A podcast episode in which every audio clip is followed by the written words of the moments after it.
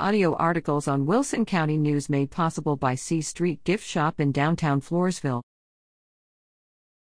Jaguars victorious over Lady Mavericks, 43-24.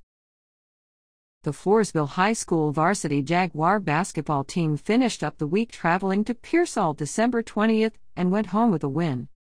Scores for December 20th, Floresville defeated Pearsall, 43-24 Q1, 8-5 Q2, 10-2 Q3, 15-8 Q4, 10-9. Scoring: Ashland Flores 22, Jordan Johns 8, Kenzie Huron 7, Ava Cardenas 2, Gia Johns 2, and Destiny Spencer 2. Record: 7-13, 1-1. The Jaguars traveled to Boerne December 27th. Catch the Jaguars at home on Tuesday, January 3rd when they take on Uvalde. Game time is 6:15 p.m.